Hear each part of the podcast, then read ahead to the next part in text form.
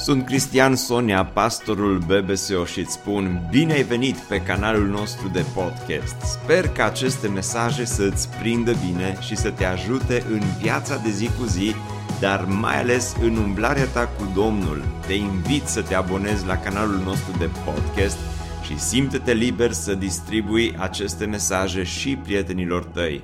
Îți doresc să ai parte de o audiție plăcută în continuare.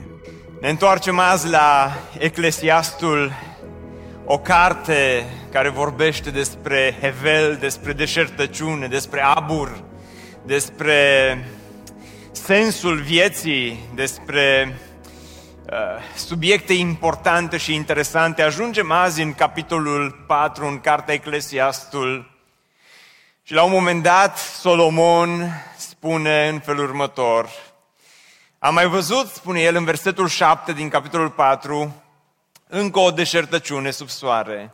Un om este singur, singurel. Mă gândeam să pun titlul mesajului din dimineața aceasta: singur, singurel. Chiar ar suna bine. N-are nici fiu, nici frate și totuși munca lui nu are sfârșit. Și am vorbit despre asta în urmă cu vreo două săptămâni, când am vorbit despre deșertăciunea de a fi un workaholic în această lume, deșertăciunea de a munci în continuu. Și acum Solomon vine și pune în contrast a fi singur, singurel în această lume, și mai apoi pune în contrast valoarea de a trăi în comunitate, valoarea de a mai avea oameni în jurul tău. De aceea, la un moment dat, el spune: mai bine doi decât unul. Mai bine doi decât unul, pentru că doi obțin o plată mai bună pentru munca lor. Și am pus titlul mesajului din această dimineață: mai bine doi decât unul. Mai bine doi decât unul. În vremea lui Solomon, sunt sigur că nu se mai întâmplă astăzi, dar în vremea lui Solomon exista această posibilitate ca oamenii să simtă singurătatea. Pentru că n-aveau Facebook, n-aveau Insta, n-aveau TikTok, n-aveau toate rețele de socializare pe care noi le avem astăzi. Și de asta poate că Solomon vorbește despre a fi singur, singurel. Și întrebarea este: oare ni se mai aplică nouă mesajul acesta astăzi, în lumea aceasta în care suntem atât de bine conectați unii cu ceilalți? Este imposibil să-ți imaginezi că cineva ar putea să se trezească singur, singurel în această lume în care suntem conectați pe social media, suntem conectați pe Netflix, suntem conectați la telefoane, la rețele wireless și așa mai departe. Și cu toate acestea, dați-mi voie să vă aduc câteva statistici din bătrânul continent al Europei, unde spune că șapte virgulă doi la sută din populația Europei nu se întâlnește cu prieteni sau rude nici măcar o dată pe an. Vă zice: mă, Cristi, asta o fi în țările alea mai, ce știu, mai de acolo, mai nordice, dar la noi, păi, păi noi facem niște petreceri, bine, nu acum că e distanțare, dar uh, statisticile spun că în Ungaria și România e chiar mai, uh, un pic mai rău decât uh, dincolo. șase la sută dintre europenii adulți nu au la cine să apeleze pentru ajutor la nevoie sau cu cine să își discute problemele personale. trei virgulă nouă milioane dintre vârstnicii din Marea Britanie spun că televizorul le este principala companie. Care e cel mai bun prieten al tău? Samsung. Care este cel mai bun prieten al tău? Care-i cea... Cu cine, cu cine îți petrești tu cea, cea mai mare parte a zilei? L G-ul. Televizor al meu, tovarăș scump, din zorii tinereții. Cu tine eu călătoresc până la sfârșitul vieții, nu? În general, dar vezi, zice, voi, asta e pentru vârstnici, da? Tinerii, noi suntem, hai la noi, hai la voi, suntem conectați. În general, cu cât ești mai tânăr, cu atât este mai probabil să te simți foarte des singur și să ai stări depresive din cauza singurătății. Și când vorbim despre singurătate, nu ne referim la faptul că oamenii nu au mulțimi cu care să se întâlnească. S-ar putea în, în dimineața aceasta să fii aici în mijlocul unei mulțimi de oameni și să te simți, cu toate acestea, să te simți singur. să simți singurătate. S-ar putea să fie online cu încă câteva sute de oameni care ne urmăresc în aceste momente și să te simți atât de singur. Singurătatea este acel sentiment care îți cuprinde sufletul. Dar cea mai tare chestie pe care am întâlnit-o în studiul pentru predica aceasta este următoarea. În anul două mii optsprezece, Teresa May a inventat Ministerul Singurătății. Ministerul Singurătății în Marea Britanie și a desemnat-o pe Tracy Crouch, ministru al singurătății. Titulatura asta mă tot gândesc la doamna Tracy Crouch când și-o scos cartea de vizită și scria pe ea la job description, ministru al singurătății. Tu cu ce te ocupi? Cu singurătatea. Și unde mergi mâine la lucru? La Ministerul Singurătății. Ce tare ar fi, nu, să te simți singură în Ministerul Singurătății. Mi se pare foarte tare, dar cu toate acestea mi-am adus aminte că în urmă cu mulți, mulți ani a mai fost cineva care s-a simțit atât de singur încât Dumnezeu s-a uitat, după ce a creat lumea, l-a creat pe Adam, s-a uitat Dumnezeu la tot ceea ce a creat și pentru prima dată, după ce a spus că totul e foarte bun, la un moment dat Dumnezeu se uită la tot ce a creat și spune că nu este bine ca omul să fie singur. L-a văzut pe Adam, Adam un fel de primul ministru al singurătății din lumea aceasta. Și Dumnezeu, când a văzut că este atât de singur, nu l-a făcut ministru al singurătății, ci a dat-o pe Eva. Vă zice, uite, căsătoria e cel mai bun antidot împotriva singurătății. Și poate fi, dar nu întotdeauna. Pentru că unii dintre voi v-ați căsătorit cu această speranță, măi, abia aștept să mă căsătoresc, să scap de singurătate, și te-ai căsătorit și după aceea ai descoperit că poți să fii singur și să resimți singurătatea, inclusiv atunci când ești căsătorit. Alții abia așteptați să vă căsătoriți și credeți că asta va fi remediul. Unii veți rămâne poate necăsătoriți pentru mult timp de aici înainte. Deși, dacă ești necăsătorit, te încurajez să participi la cursul M-am hotărât. Uh, nu la M-am hotărât, la celălalt, uh, premarital. Dar, uh, și M-am hotărât, e bun, am putea face și un curs M-am hotărât pentru căsătorie, nu? Dar ideea este că nu ești condamnat, sau nu trebuie să fii condamnat să fii, să rămâi singur în această lume. Pentru că Eclesiastul spune, un om este un om care este singur, singur, el n-are nici fiu, nici frate. Și am, m-am gândit cum am putea parafraza acest verset în anul două mii douăzeci și unu. Un om este singur, singurel, n-are nici fiu, nici frate, nici prieten, nici grup mic, nici biserică, dar are Insta, TikTok, Facebook, un job bun, Netflix, followeri, are... Uh, friends, are like-uri, are de toate și cu toate acestea este tot singur, singurel. Și atunci întrebarea pe care o punem este următoarea.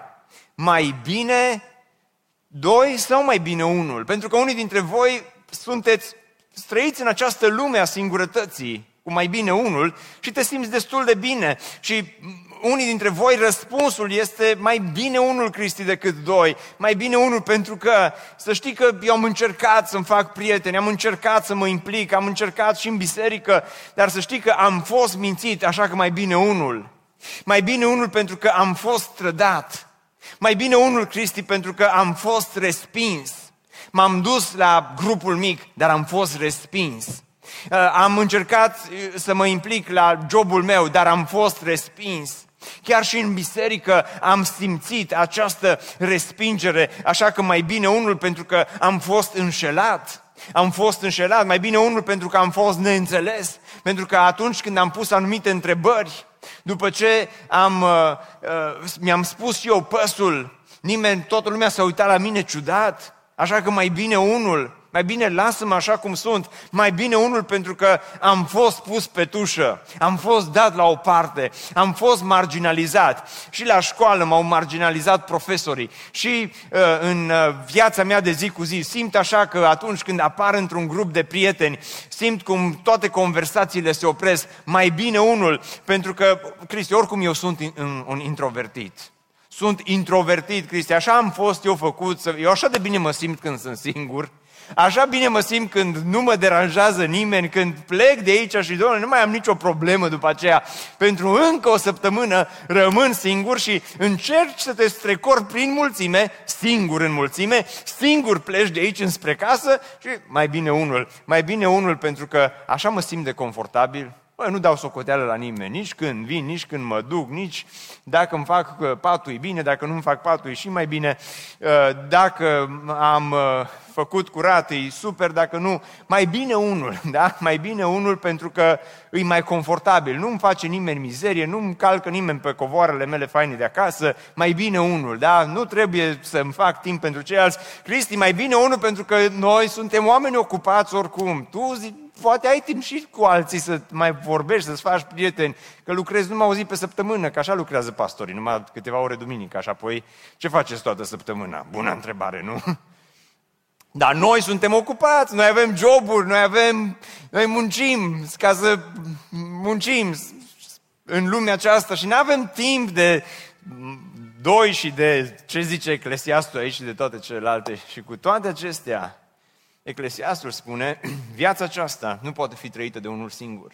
N-am fost creați ca să trăim așa în singurătate și mai mult decât atât, singurătatea la un moment dat, dacă rămâi în, în cutia ta a singurătății, la un moment dat te vei uita în urmă la toate experiențele pe care le-ai avut și în acea zi îți vei da seama că viața este hevel pentru tine. Că ai dat lovitura în viață singur, dar e tot hevel.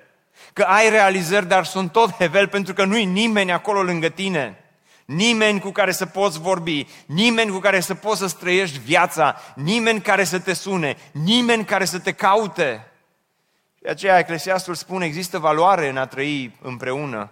Hai să vedem care este această valoare a prieteniei adevărate. Mai bine doi decât unul, zice, pentru că doi obțin o plată mai bună pentru munca lor. Și de aici învățăm primul principiu din dimineața aceasta, într-o prietenie adevărată, cooperarea este mai benefică decât competiția. Amin?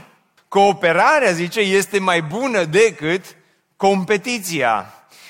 Vedeți, într-o lume individualistă cum este lumea noastră, este mult mai ușor să intri în competiție cu cei de lângă tine. Și acum dați-mi voie să vă spun, competitivitatea este bună până la un punct. Dacă n-ar exista competitivitate în lumea aceasta, n-ar exista nici motivația de a face anumite lucruri, n-ar exista nici progres, n-ar exista multe. Deci competitivitatea poate fi bună până la un anumit punct, însă în relații, spune cooperarea, mai bine doi, pentru că dacă, dă înapoi la versetul acesta anterior, spune, dacă sunt doi, ei primesc o plată mai bună.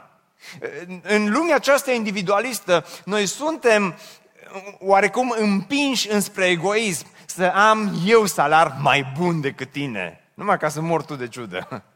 Să am eu mașină mai faină decât tine, nu, așa, ca să iasă bine în poze. Să am eu uh, casa mai faină, să am eu terenuri mai multe, să am eu uh, o... nu știu, totul să iasă în viața aceasta mai bine decât tine, dar spuneți, Eclesiastul, nu, nu, nu, nu așa. Zice, cooperarea este mai bună, dar vă zice, Cristi, eu chiar am făcut, am pus în practică versetul acesta, am avut asociați cu care am lucrat, dar m-au trădat. Mi-au dat țeapă, cum se zice pe românește.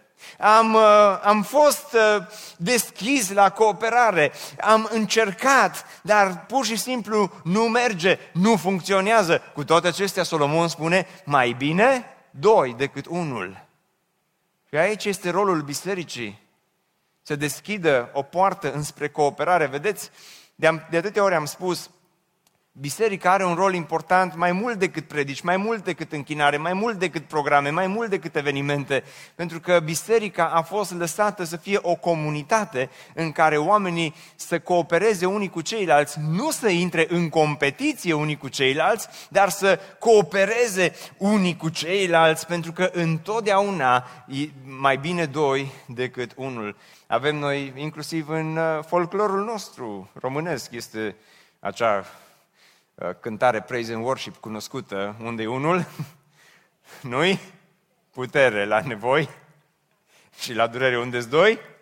Puterea creștină asta spune într-un fel și Solomon aici în, în Eclesiastul, dar am auzit despre o cursă de cai de tracțiune, unde trei cai au luat premiul întâi. Primul cal a luat premiul întâi pentru că a reușit să tragă uh, două mii cinci sute de kilograme. Al doilea cal a luat premiul doi pentru că a reușit să tragă două mii de kilograme, iar al treilea cal a luat premiul trei pentru că a reușit să tragă o mie cinci sute de kilograme.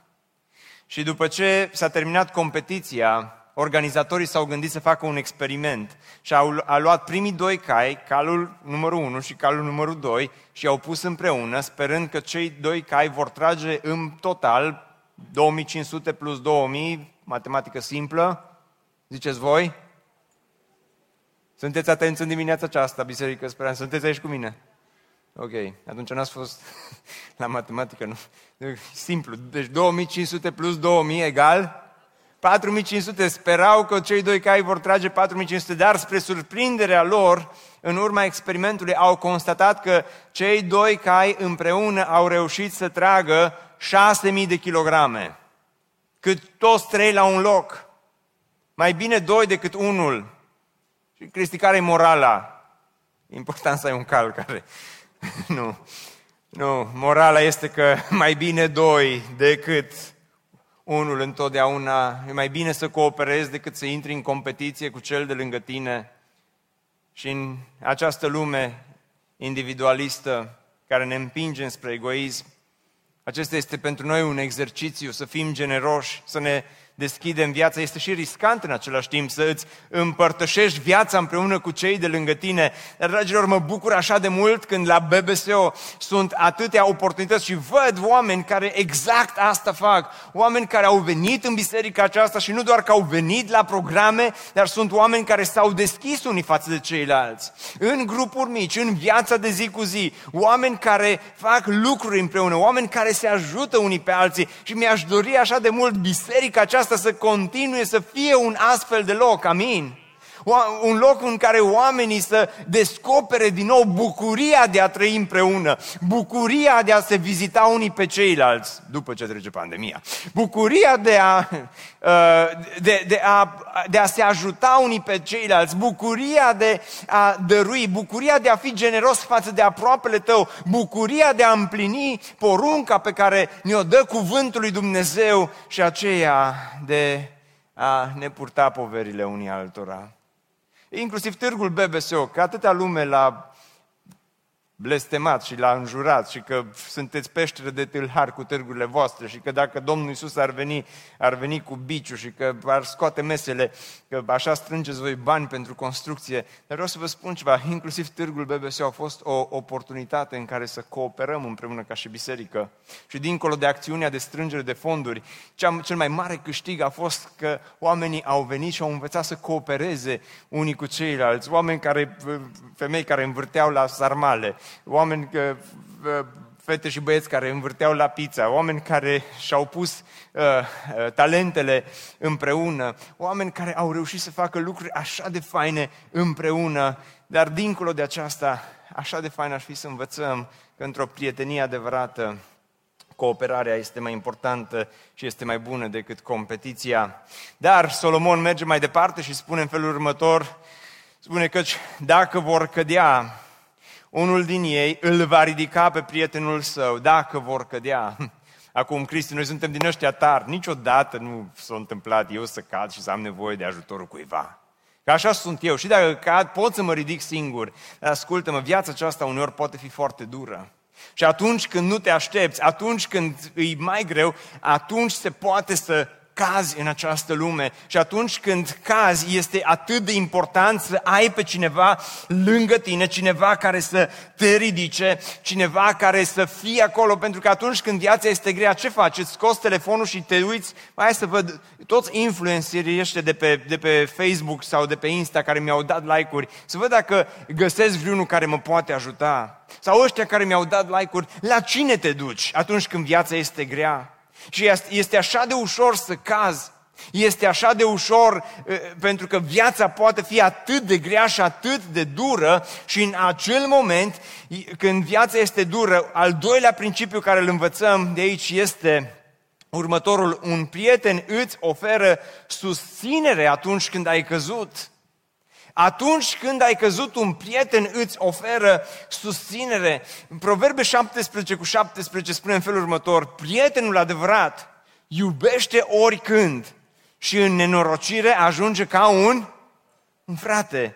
Mulțumesc Domnului pentru prieteni pe care Dumnezeu mi-a dat, care atunci când viața a fost grea, atunci când am căzut, atunci când m-am împotmolit, oamenii aceștia au fost acolo lângă mine și au fost lângă mine ca un frate. Nu s-au uitat doar și au judecat. Este o întâmplare în Noul Testament foarte interesantă. Se predică mult la evangelizări din textul acesta, dar este vorba despre slăbănogul pe care l-au adus la Iisus. Spune că a venit la ei niște oameni care i-au adus un slăbănog purtat de patru inși. Și aș încercui cuvântul acesta, inși, pentru că se vorbește mult despre vindecarea acestui slăbănog, dar pe mine altceva mă impresionează în textul acesta, că paraliticul acesta a avut patru prieteni adevărați, patru prieteni foarte buni, patru prieteni care l-au ridicat, exact cum spune Eclesiastul, când el era jos la pământ, paralizat, l-au ridicat și l-au dus la Iisus. Dar de ce spun că erau patru prieteni adevărați? Fiindcă nu puteau să ajungă până la el din pricina norodului, și ne oprim aici. Dacă aș fi fost în locul celor patru, poate că mi-aș fi rupt din timpul meu să mă duc să-l ajut pe omul acesta. Poate că aș fi zis, ok, sunt ocupat, dar dacă are nevoie, hai că-mi iau o oră să mă duc. Dar când aș fi ajuns acolo la Iisus și aș fi văzut că nu pot să intru înăuntru, aș fi zis, mă, omule, tu ai așa un ghinion teribil în lumea aceasta. Ghinion, omule. Prietenii de pe Facebook asta i-ar fi spus, ești un mare ghinionist. Prietenii de pe TikTok probabil că nici măcar nu ar fi observat că e paralitic. Prietenii de pe Insta ar fi zis, dar n-avem noi timp acum pentru tine. Dar cei mai mulți poate că l-ar fi dus până acolo și ar fi spus, domnule, tu nu doar că te-ai născut bolnav în lumea aceasta, dar nici măcar nu poți să ajungi la Iisus. Ce ghinion poți să ai chiar în halul ăsta? Și l-aș fi lăsat acolo jos, l-aș fi dus înapoi acasă. Dar prietenii aceștia au fost diferiți, pentru că spune Biblia că ei au desfăcut acoperișul casei unde era Iisus și după ce l-au spart, au coborât pe acolo patul în care zăcea slăbănogul.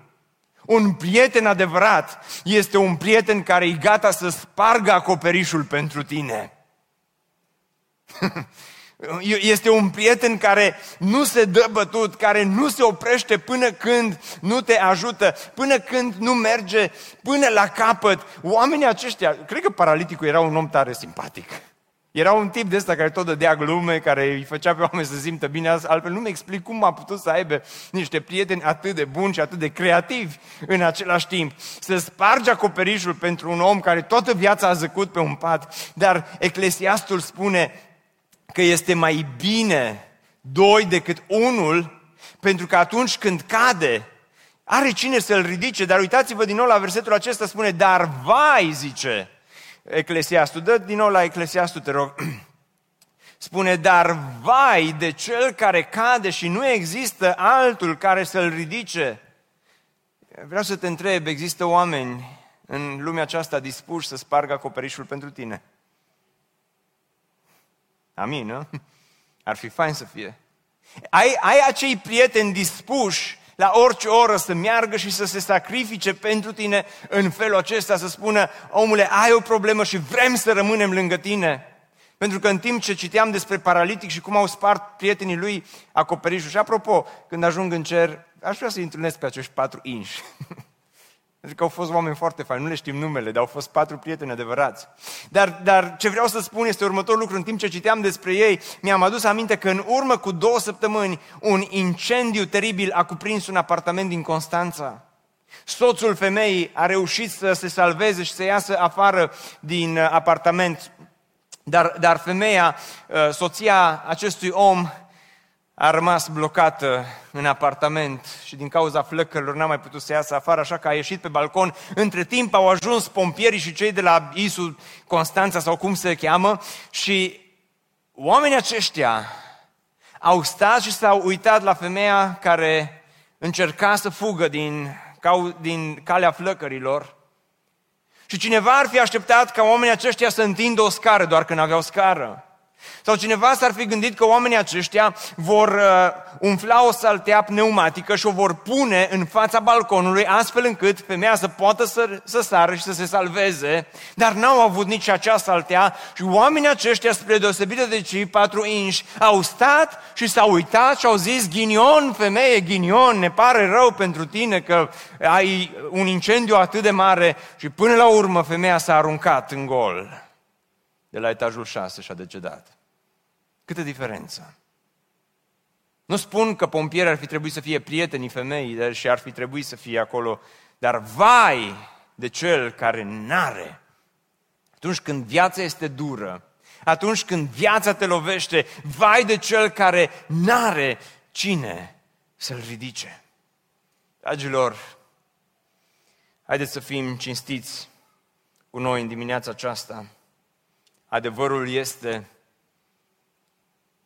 că avem nevoie de alți oameni în jurul nostru. Nu ne putem trăi viața singuri, sau putem să o trăim, dar vom constata că viața în singurătate este doar hevel.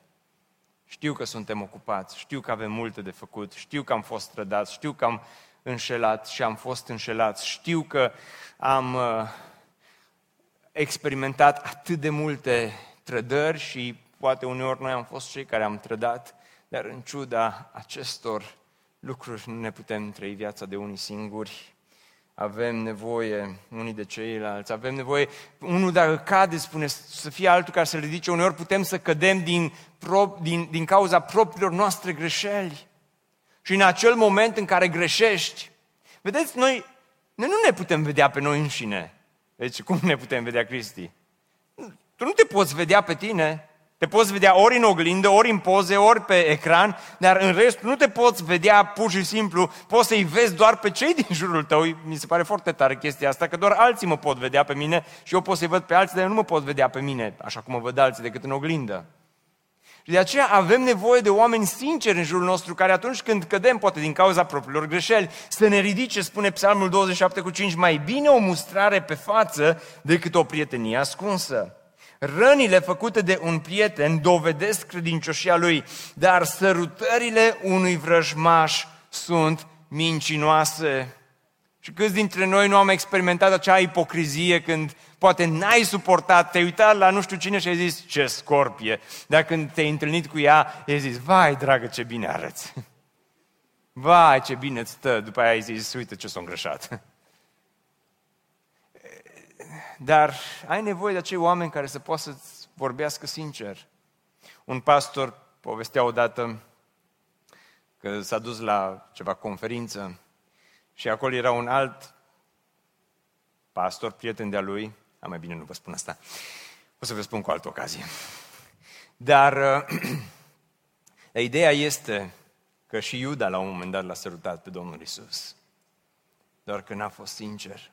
Un prieten adevărat va fi acolo lângă tine, te va ridica atunci când nu poți să mergi și acel prieten te va ridica atunci când ai greșit și atunci când ai căzut. Dar haideți să mergem puțin mai, mai departe, pentru că spune în Eclesiastul patru unsprezece, tot astfel dacă se culcă doi, se încălzesc.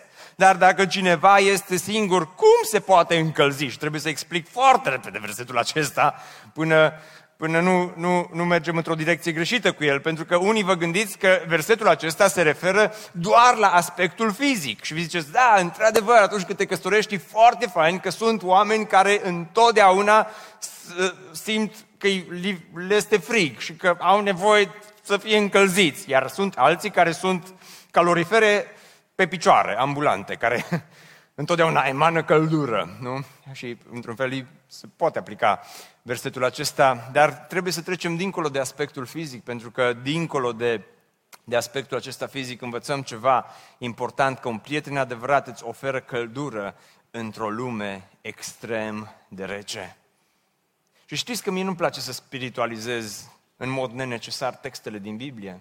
Dar eu așa înțeleg versetul acesta, că uneori viața aceasta poate să intre într-un anotimp rece și răcoros.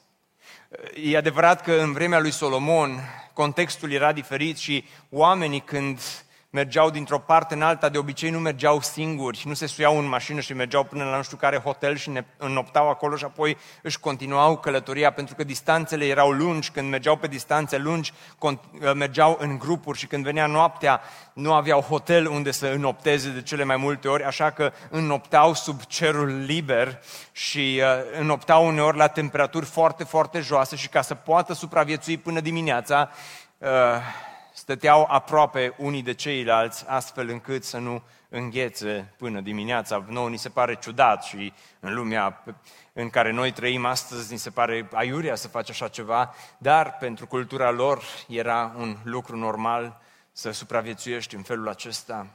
Dar într-o lume rece, într-o lume unde de multe ori ai impresia că intri într-un ținut, cum îi descrie C S. Lewis în Narnia, ai intrat într-un ținut rece, unde îți este tot timpul, Narnia a fost descrisă ca fiind un, un tărâm unde este tot timpul iarnă, niciodată vară. Și uneori noi ca și oameni avem impresia că intrăm pe acest tărâm al Narniei, pe, în acest loc unde este tot timpul iarnă, este tot timpul răcoare, unde este tot timpul frig și vine iarna poate uneori pentru sufletul tău. Și când se lasă iarna și nu ai pe nimeni care să te încălzească, este atât de greu. Când nu ai cu cine să vorbești, este greu. Când nu ai pe cine să suni, este greu. Când ești tânăr și ești neînțeles de toată lumea, este atât de greu. Sau poate ai ajuns la o anumită vârstă și te-au părăsit și copiii și te-au lăsat toți și acum simți că a venit peste tine anotimpul acesta al singurătății și dacă încă n-a venit acest anotimp, într-o zi va veni. Apostolul Pavel odată a experimentat anotimpul acesta al singurătății când, la un moment dat, este singur în temniță și îi scrie lui Timotei și spune: la primul meu răspuns de apărare, nimeni nu a stat alături de mine, ci toți m-au părăsit. Toți, spune Pavel, m-am uitat în spate, biserica nu era acolo, ceilalți pastori nu erau acolo. Nu erau cei din familie acolo, m-am simțit atât de singur. Și îi spune lui Timotei: când vei veni, adu-mi mantaua și haina pe care Pavel o cere. Nu cred că este doar pentru protecția lui fizică, dar cred că există ceva în primele cuvinte, când vei veni.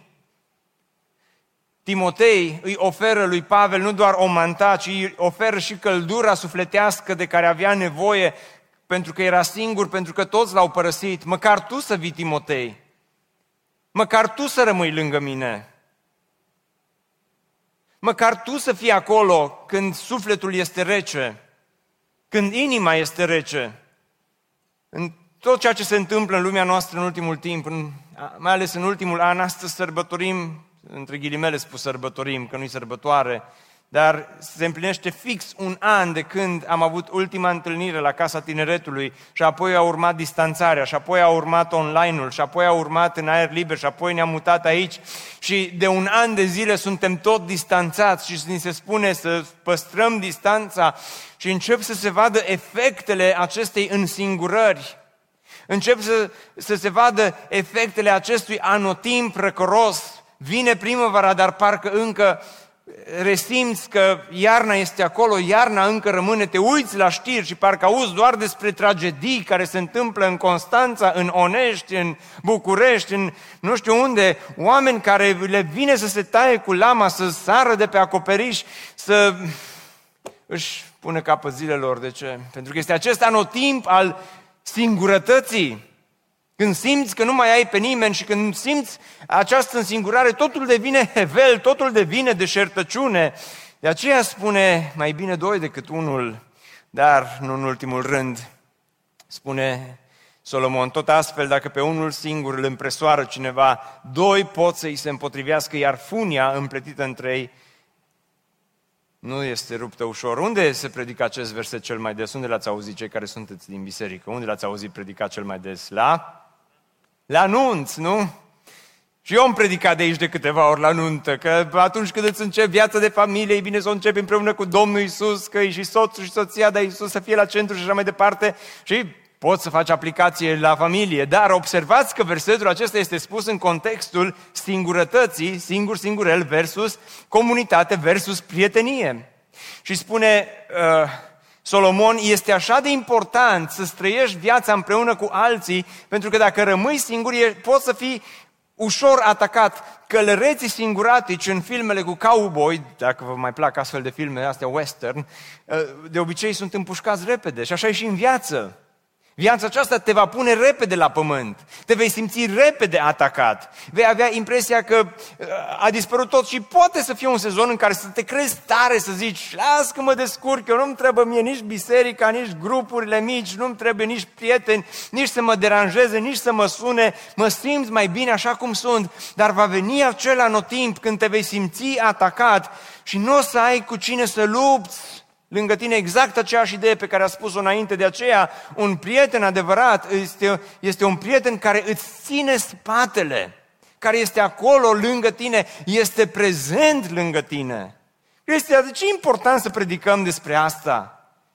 De ce, de ce e așa de important să vorbim despre lucrurile acestea? Ce să facem cu mesajul acesta? Ce să facem cu ceea ce spune Solomon aici?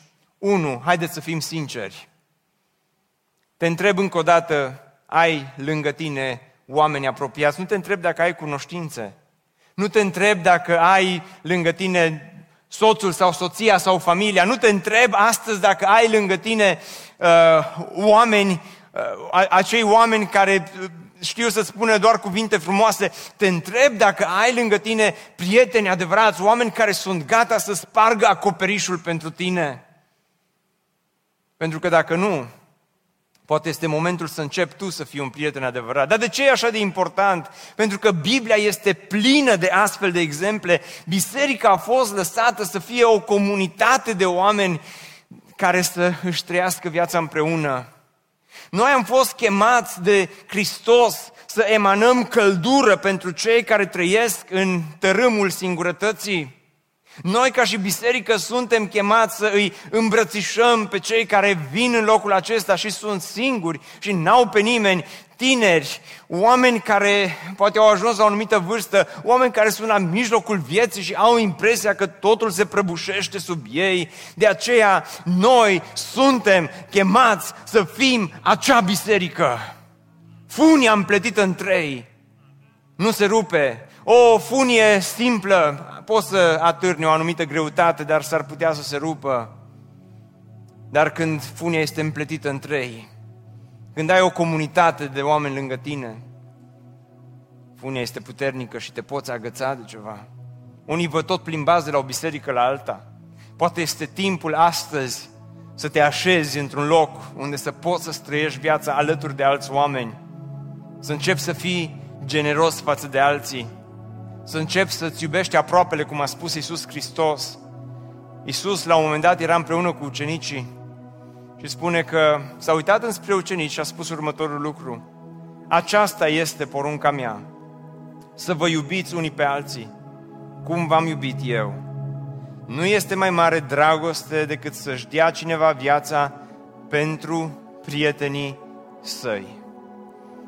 Hristos n-a venit în lumea aceasta doar ca să ne ridice, n-a venit doar să spargă acoperișul. Dacă ești uimit de ceea ce au făcut cei patru prieteni când au spart acoperișul pentru prietenul lor paralizat, pentru un ciot de om au spart și au stricat o casă. Nu i-a interesat de covoare, nu i-a interesat de farfurii, nu i-a interesat de toate stricăciunile pe care le fac, pentru că își iubeau prietenul. Hristos te-a iubit mai mult decât acești oameni. Hristos a venit să își dea viața pentru tine la cruce. Acum Hristos spune: voi, voi, voi cei care sunteți online alături de noi, voi sunteți prietenii mei dacă faceți ce vă poruncesc eu. Știți ce este șocant? Atunci când Iisus a pronunțat aceste cuvinte, acolo în mulțime, știți cine era prezent? Erau cei doisprezece apostoli și între ei era și Iuda. Pentru că unii vă uitați la mine și ziceți: dacă ai ști că eu am fost trădat, Dacă ai ști prin ce am trecut eu, n-ai vorbi așa de ușor. Hristos știa că va fi trădat, știa că Iuda este prezent acolo și cu toate acestea își asumă riscul de a trăi în comuniune cu ceilalți și spune: voi sunteți prietenii mei dacă faceți ce vă poruncesc eu. Voi sunteți prietenii mei. Hristos a venit să ne arate acest exemplu suprem, acest exemplu măreț de a trăi în comuniune unii cu ceilalți și spune: nu vă mai numesc rob, pentru că robul nu știe ce face stăpânul, ci v-am numit prieteni, pentru că v-am făcut cunoscut tot ce am auzit de la Tatăl meu. Dragilor, păcatul ne deconectează de Dumnezeu și păcatul este cel care ne deconectează unii de ceilalți. Astăzi ești aici și te simți singur și te întrebi: oare ce aș putea să fac? Poți să faci un lucru important. Poți să devii prieten al lui Iisus Hristos astăzi. Poți să devii astăzi prieten cu Iisus Hristos. Și apoi, al doilea lucru pe care poți să-l faci este să devii prieten cu prietenii lui Iisus Hristos. Prieten cu Iisus și prieten cu prietenii lui Iisus. Dar Cristi, eu nu mă știu băga în seamă, nu știu cum să fac lucrurile acestea. Uită-te pe cine ai putea să începi să ridici și întinde o mână după cineva care este căzut jos. Oh, Cristi, dar eu am nevoie. Începe tu. Și în timp ce îi ridici pe alții, o să vezi că Dumnezeu începe să îți dezghețe inima și sufletul. Dar mă simt atât de singur. Ține spatele cuiva. Dar mă simt atât de singur. Du-te la grupul mic. Dar n-am chef. Mai bine doi decât unul. Dar, dar, dar dacă ai ști ce simt eu în sufletul meu, pentru că am fost atât de jignit, pentru că am fost atât de dat la o parte. Nu este mai mare dragoste, spune Iisus, decât să-și dea cineva viața pentru prietenii săi. Începe să sacrifici pentru cei din jurul tău. Fii prieten cu Iisus și fii prieten cu prietenii lui Iisus. Ne bucurăm mult că ai ascultat acest podcast și dacă ți-a fost de folos, scrie-ne un scurt mesaj la adresa amin arond b b s o punct r o amin arond b b s o punct r o. Ne-am bucurat mult să te putem cunoaște, să știm cine ești și de unde ești. Dacă dorești să afli mai multe informații despre B B S O, despre cine suntem, care este viziunea noastră, intră pe site-ul b b s o punct r o. Îți mulțumesc că ești alături de noi și că ne ajuți să ducem viziunea mai departe. Așteptăm să ne reauzim cu bine la următorul podcast.